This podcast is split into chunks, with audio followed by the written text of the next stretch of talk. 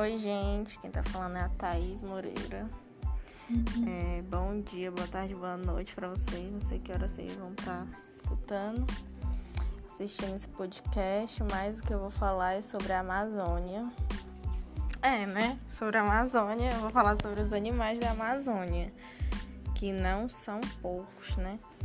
É, a Amazônia é reconhecida mundialmente pela sua exuberante biodiversidade, onde encontram-se cerca de 45 mil espécies de plantas e animais vertebrados.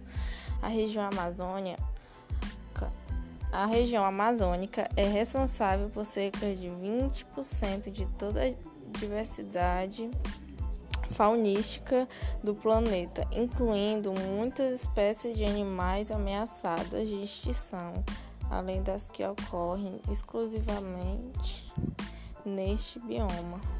Alguns grupos de animais são mais diversos na Amazônia do que em qualquer outro lugar do mundo.